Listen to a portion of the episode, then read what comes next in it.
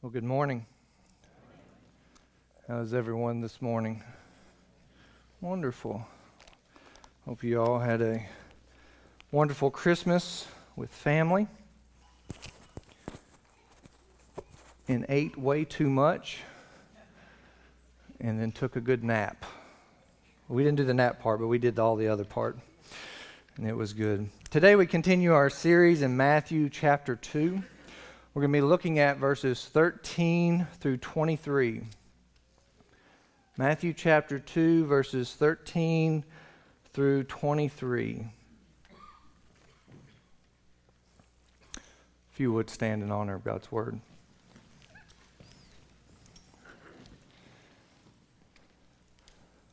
Says, Now when they had departed, behold, an angel of the Lord appeared to Joseph in a dream and said, Rise Take the child and his mother and flee to Egypt and remain there until I tell you. For Herod is about to search for the child to destroy him.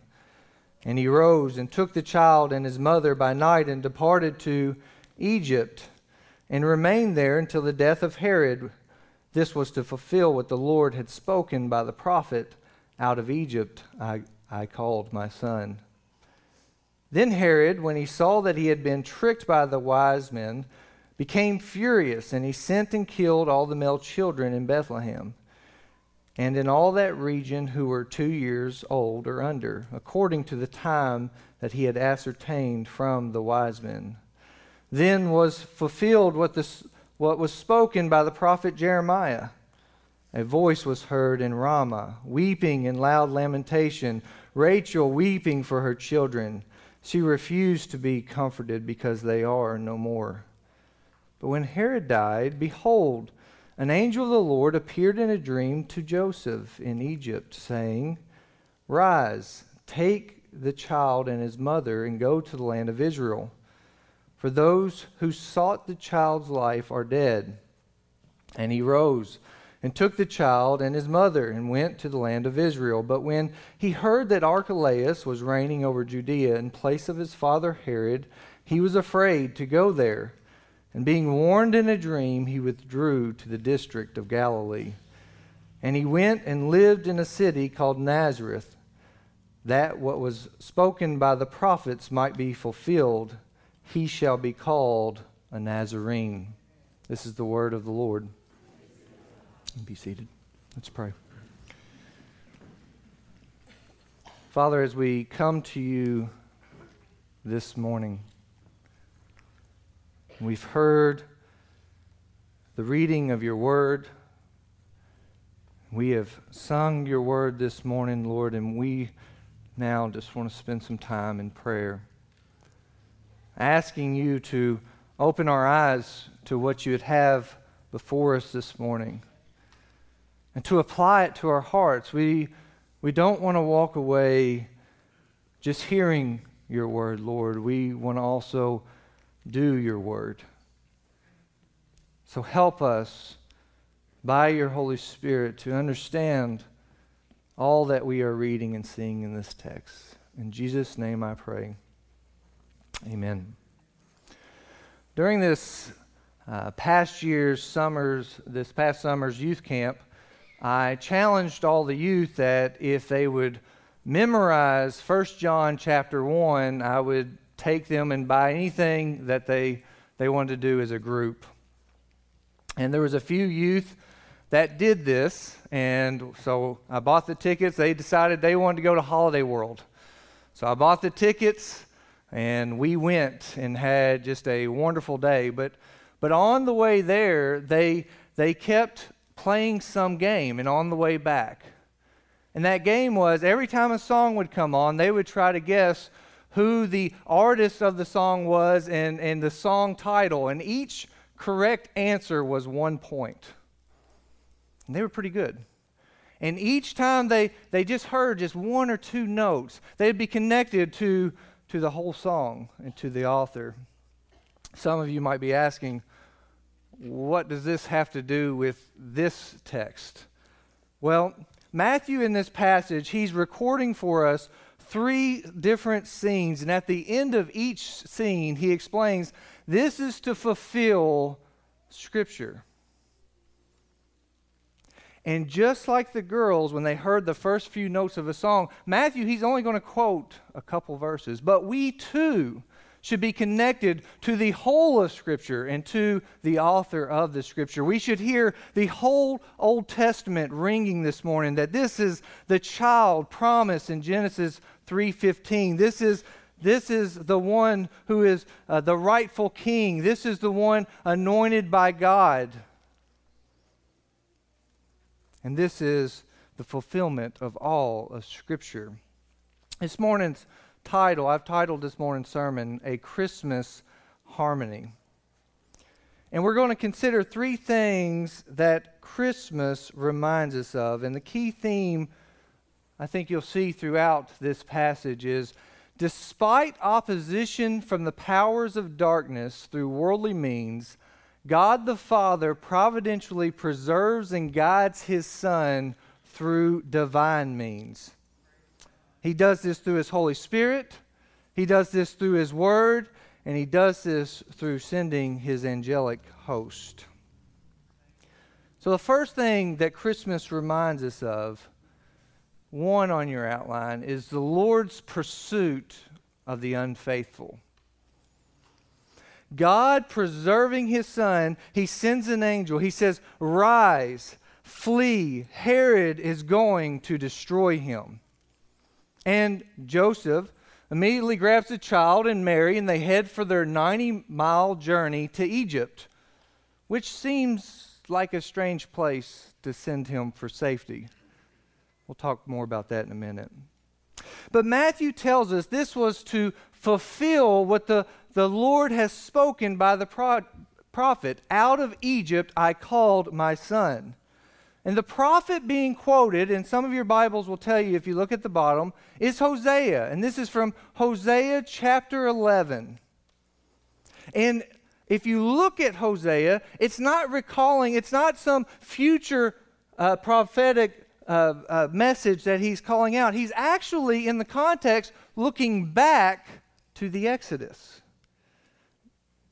And this is key for us in understanding this passage is what God is teaching us through Matthew. But let me say before we, we move forward, we must be a people who read the Old Testament.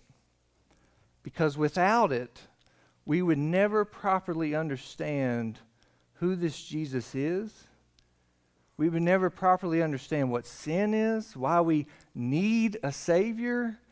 We need to be a people who read all of God's Word because it, it is God breathed and for our instructions.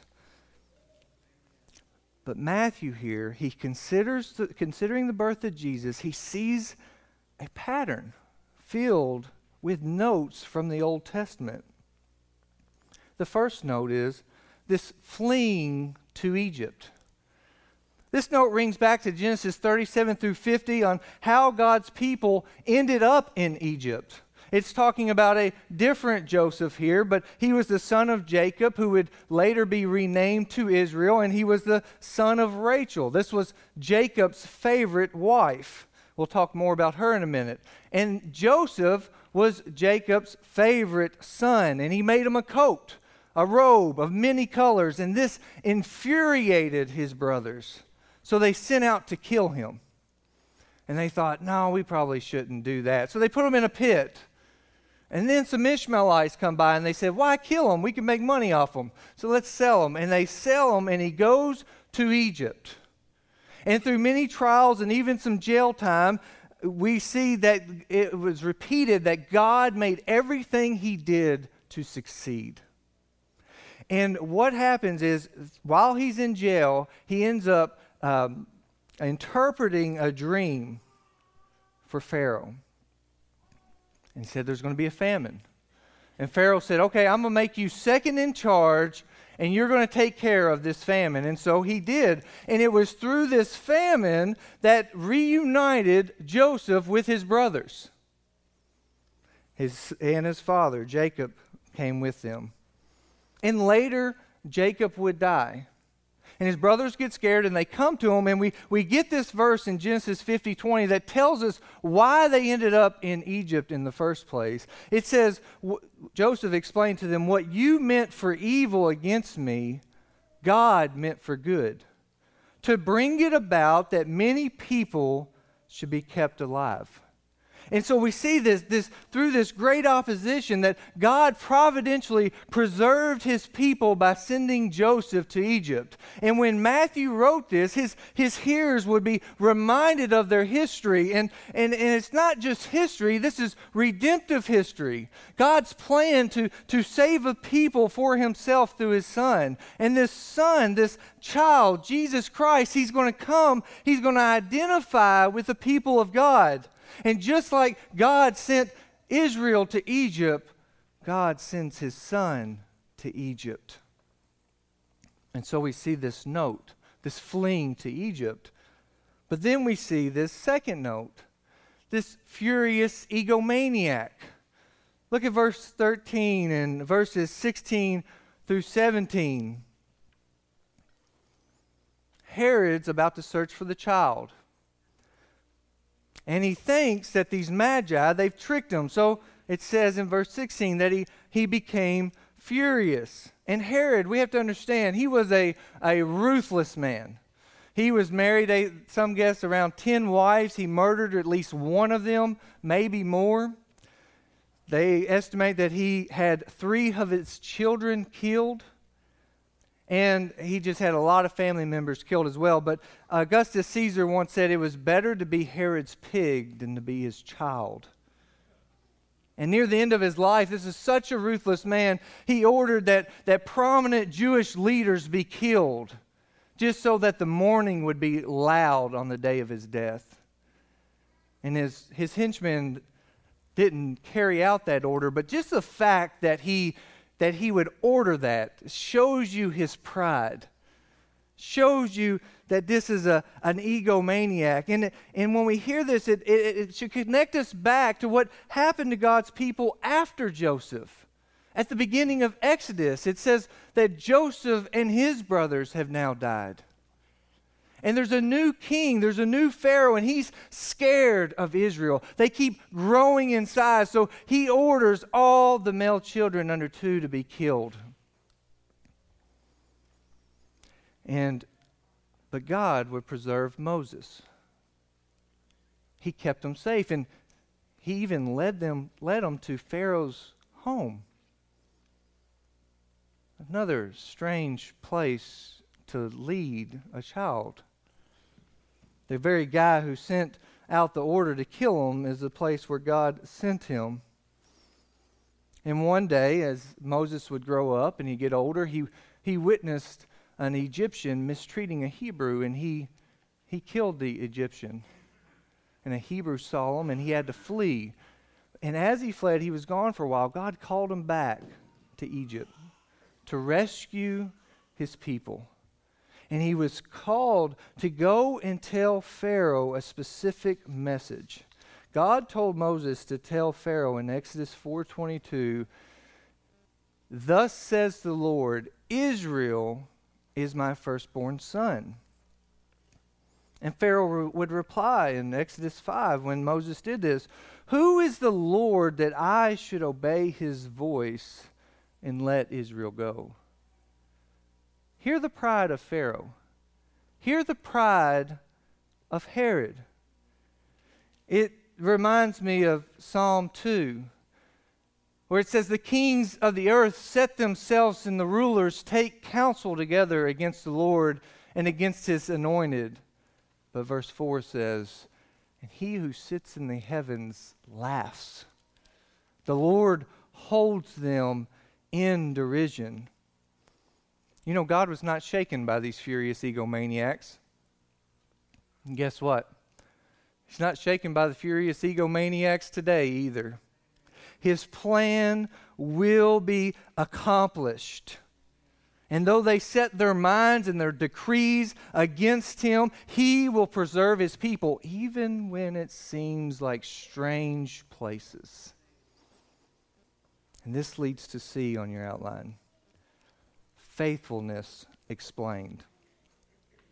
by quoting Hosea 11:1 that says when Israel was a child I loved him and out of Egypt I called my son Matthew is connecting for us that God through Jesus is inaugurating a new exodus in the Old Testament, we just read that Israel is called metaphorically the Son of God. But now that title, Son of God, it's, it's given to a, a single person. And throughout the Old Testament, God would he would deliver his people repeatedly, but they would reject him. If you turn to uh, Hosea 11 and just keep reading the chapter. In verse 2, right after the, the quote that we read earlier, it, it says, The more they were called, the more they went away. And then, and if you keep reading the chapter, but it says, But God loved them, and He was like a father to them, and He taught them how to walk, and, and He fed them. In verse 7, But my people are bent on turning from me. God was angry at them. He had every reason to destroy them. But despite Israel's rejection, God chose not to destroy him, destroy them. Listen to verses 8 and 9. Listen to the love, this fatherly love on display. He says, How can I give you up, O Ephraim? How can I hand you over, O Israel? How can I make you like Admah? How can I treat you like Zeboim? My heart recoils within me. My compassion grows warm and tender. I will not execute my burning anger. I will not again destroy Ephraim, for I am God and not man, the Holy One in your midst, and I will not come in wrath. Rather, he sent a child, one who would lay down his life as a sacrifice, taking on the full wrath of God. Jesus is the true Israel, who is faithful, who will not reject his Father's instructions. And he is inaugurating here a new Exodus in which he will lead God's people out of slavery to sin and into the promised land. And this is faithfulness and a reminder for us this Christmas season that God keeps his covenant despite his people's rejection of him. And all of us have rejected him. All of us have sinned and fallen short of the glory of God. But if you are in Christ, this morning, see how by God's grace He pursued us, He rescued us from slavery, and He imputed into us the faithfulness of His Son. This is what we should remember this Christmas. Secondly, we should see the Lord's provision for the unconsolable. This is in verses 16 through 18. This is where Herod feels like he's tricked and he, he sends off the word to, to kill the male children. In this section of Scripture, it, it's sometimes called the slaughter of the innocent. Herod, the, the furious egomaniac, he, he sought to kill the child and he put male children to death, two years or younger. And, and the estimates are between 15 to 30 male children were executed at this time. And Matthew tells us this is a fulfillment of Jeremiah 31, verse 15. And the first note we should hear is Israel's pain. The prophet is talking about a time when God's people were sent into exile the Babylonians, they had came and they attacked Jerusalem and they, they destroyed all the homes, they destroyed all the cities, and then they, they took the people to a place called Ramah. And this is where they would put them into caravans and they would scatter these people all over the place. You can imagine the pain of being ripped away from your family. You can imagine the loud uh, crying out for your family as you're being ripped away and taken into a foreign land. And this is the scene that Matthew, the scene in Herod in Matthew 2, Matthew connects this with this Jeremiah 31 scene. This going into exile, this crying out, this loud screaming. and it's Rachel weeping for her children. Remember, Rachel was the favorite wife of Jacob we just talked about, and, and she was childless for many years, but she would eventually give birth to two sons Joseph, who we talked about earlier, and to Benjamin. And she died giving birth to Benjamin near Ramah. So when Jeremiah speaks of Rachel, he's, he's speaking of her symbolically as the mother of God's people. She was known throughout the Old Testament as the, the sorrowful mother. And as Jerusalem walked through Ramah to, to exile, he pictures her alive in the tomb, crying. And it's, it's kind of like she's saying, because you have to remember, they're going into exile because they've rejected God over and over and over again. So, God, to, to break them from their idolatry, sends them there into exile for 70 years. And it's almost like Rachel's weeping, saying, Is this what I died for? Did I give my life up for you, Benjamin, to disobey God and to go into exile? And, and at this moment, if you take this picture, there is absolutely zero hope. Israel is weeping, there's no hope. She even says she's crying. She will not, she refused to be comforted because they are no more.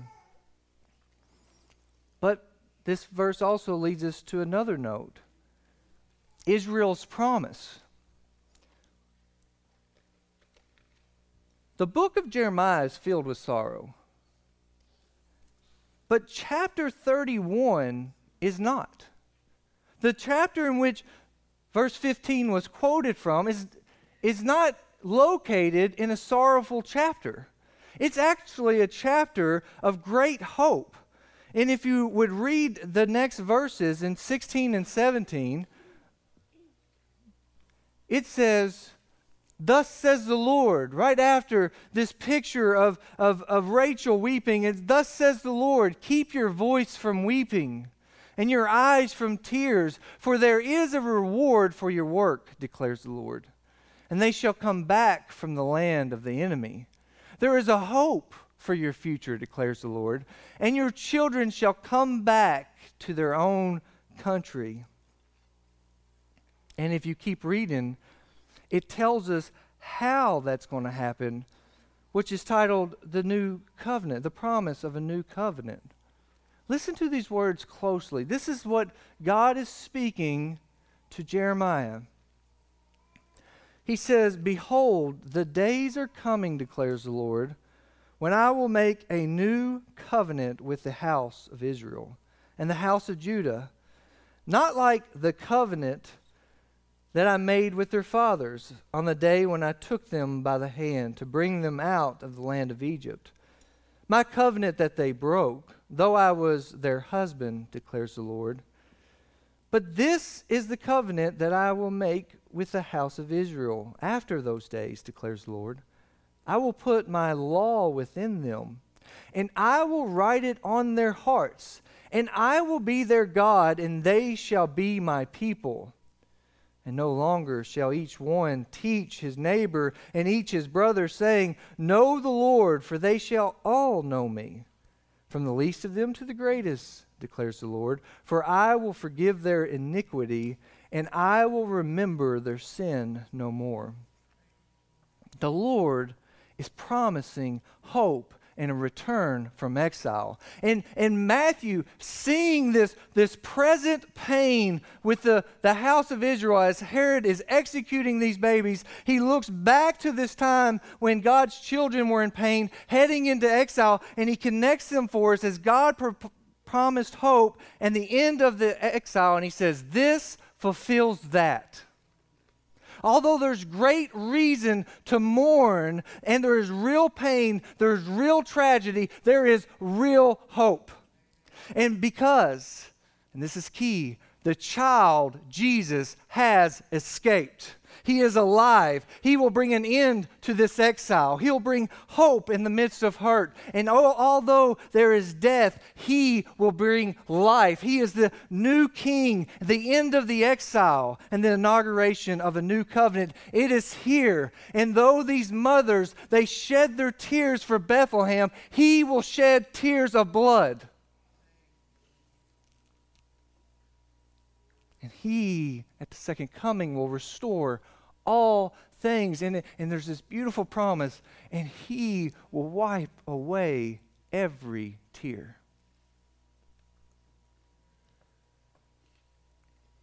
That is the hope of Christmas. That is whom we're worshiping this morning. And the question is do you know this Jesus?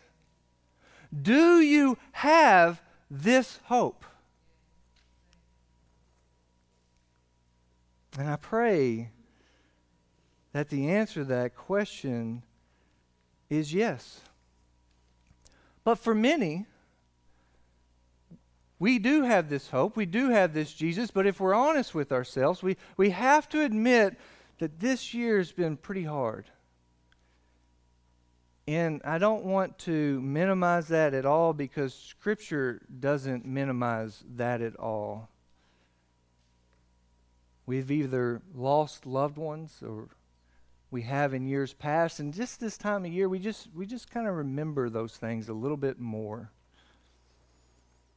We've had bad diagnoses or we know people with bad diagnoses. And there's just been this uncertainty all year. Hear me this morning. In the midst of the sorrow, God has provided joy. See the hope that laid down his life so that we can receive this joy. And maybe by God's grace, we can say, as the Apostle Paul says, For I consider the sufferings of this present time they're not worth comparing with the glory that is to be revealed. There is a glory that outshines all of these sufferings. See the provision that God has given this morning. See his pursuit of the unfaithful. And then, third thing that Christmas reminds us of is the Lord's plan. It is unbelievable. Herod dies. Verses 19 through 23. Herod dies. Lord appears to Joseph in a dream to call him back to Israel. This continues the, the divine persevering of, and guiding of his son. And if you read it, we see that Archelaus, who is Herod's son, who is just as evil as Herod, he's now reigning over Judea in place of his father Herod. And so, being warned in another dream, dream, Joseph goes to Nazareth and he settles down in place called Nazareth. And this was to fulfill what the prophets had spoken that he shall be called a Nazarene. And the question I keep having when I'm reading this text is couldn't God, who is sovereign over all things, made it just a little bit easier on his son. You know, he's moving around. They didn't have planes, they didn't have cars, they didn't have caravans, they're traveling by donkey. Couldn't God just just gave his son a, a peaceful king, a good king? Maybe he wouldn't have had to travel so much. And the answer is and this is key for our understanding is Christ's trials were a part of God's plan. Let me say that a different way. God ordained the trials in Jesus' life. We see this that these aren't random accidents, these are fulfilling what was already prophesied. The plan of salvation is utterly unbelievable apart from the Spirit of God and the Word of God.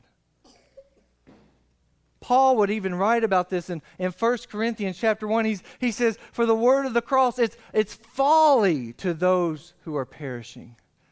But to us who are being saved, it is the power of God. So, so what is God then, through Matthew, trying to teach us?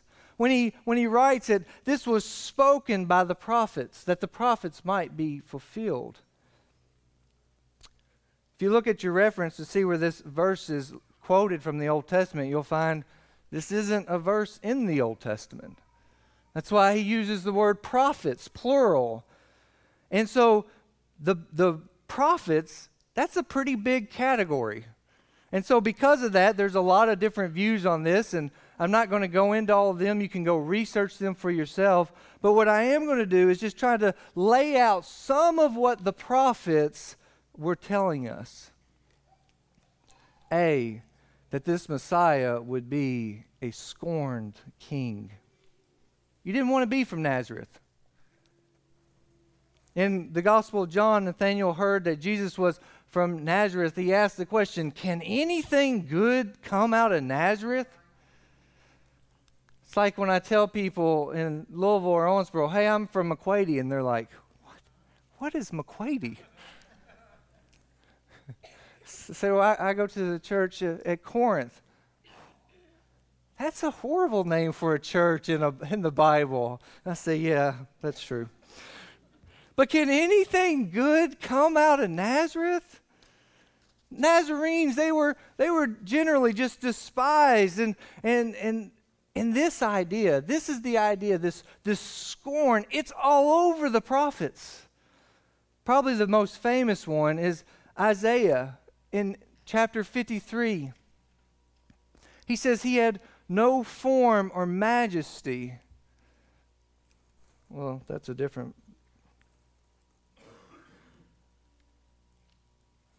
Let me just turn there. Isaiah 53. You can turn there too. Verses 2 through 4.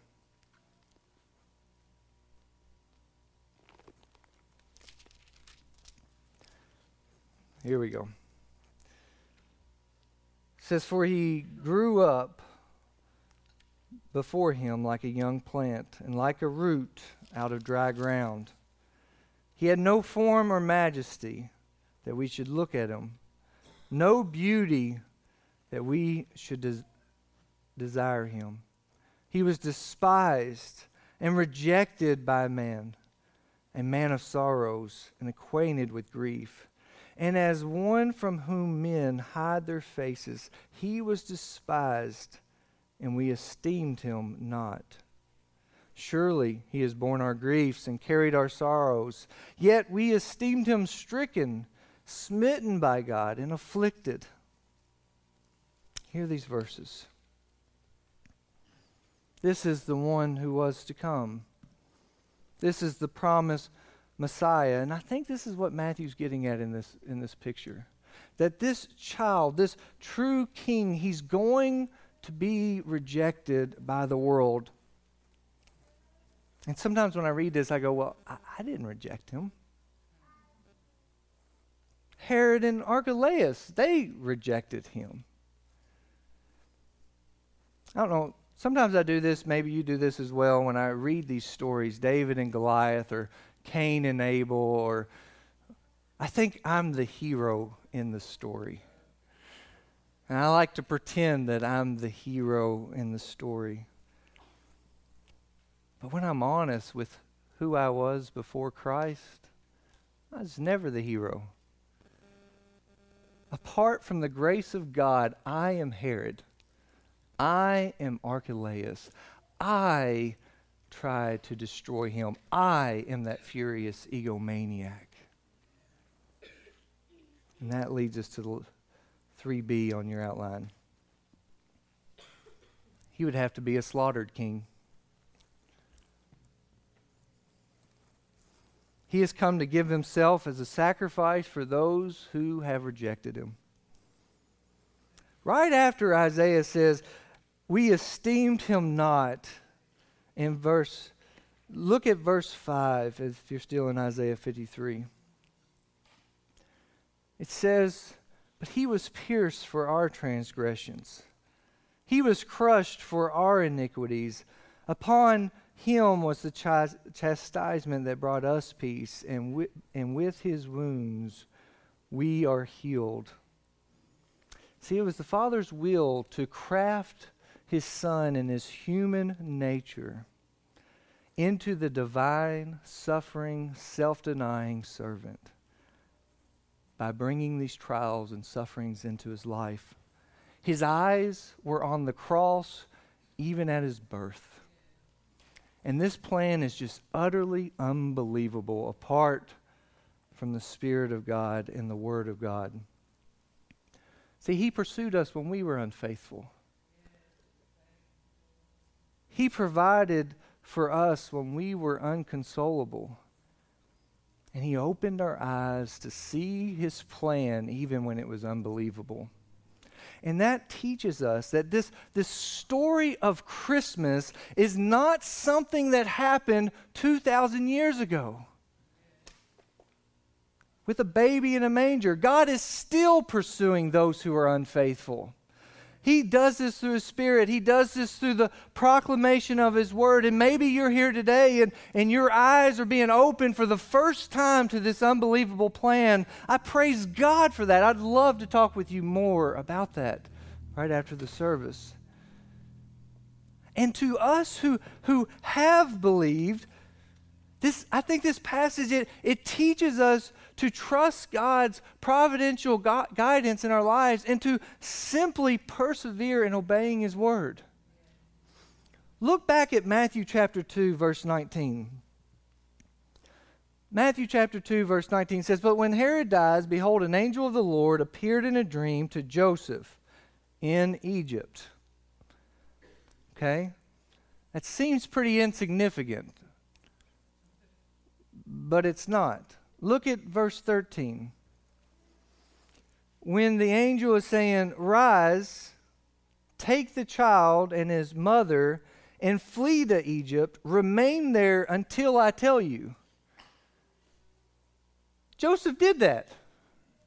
He obeyed the Lord. He remained there. That's what verse 19 is showing us. He's still there when the angel comes back. He obeyed, he listened to God. And although this year has been hard and full of trials and suffering, remember that God's Son's life was in his hands the entire time. From his conception to his birth, to his infancy, to his temptations in the wilderness. I think sometimes we forget it, or at least minimize the providence and, and of God over all of life. Sometimes we get anxious about this or that news story or this or that election. And, and yet, all of it is in God's control. And although He might take us through the valley of the shadow of death, He does it all for His glory. And He does it all for our good to make us into the image of His Son.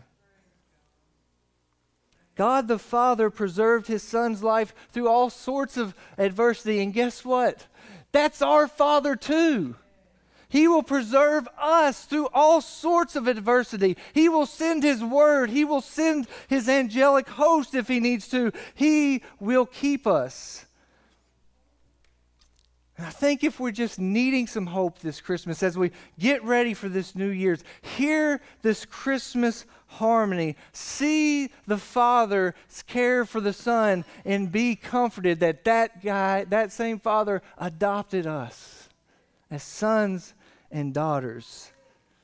And so we see that this Christmas is so much more than, than our presents and our gatherings, and those are good, and, and I'm, I'm good with all those. Those are good. We should be grateful for those. But this Christmas is about God continuing to fulfill all that He has promised.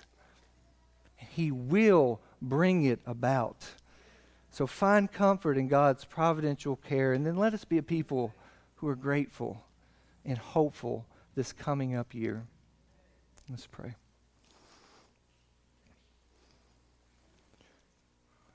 Father, as we come to you this morning, Father, I just pray that you give us hope. like only you can do. Let us be comforted by whatever season we're in, whether that's trials or sufferings, whether everything's going smoothly. Let us persevere. Let us look to you. Let us not rest in our own self. Father, as I, I think about how you pursued me, Lord, I did not deserve your grace and yet you chose to save me. I thank you for that, that you pursued this unfaithful boy and you provided your son to take my place. Lord, I pray for anybody in here today that that are asking, what shall I do with the message of this gospel. Lord, I pray that they would repent, turn away from their sin, and turn to you, trusting in your Son Jesus as Lord this morning. Lord, that would be the greatest Christmas gift they will ever receive. A gift that lasts for all eternity. In Jesus' name I pray. Amen.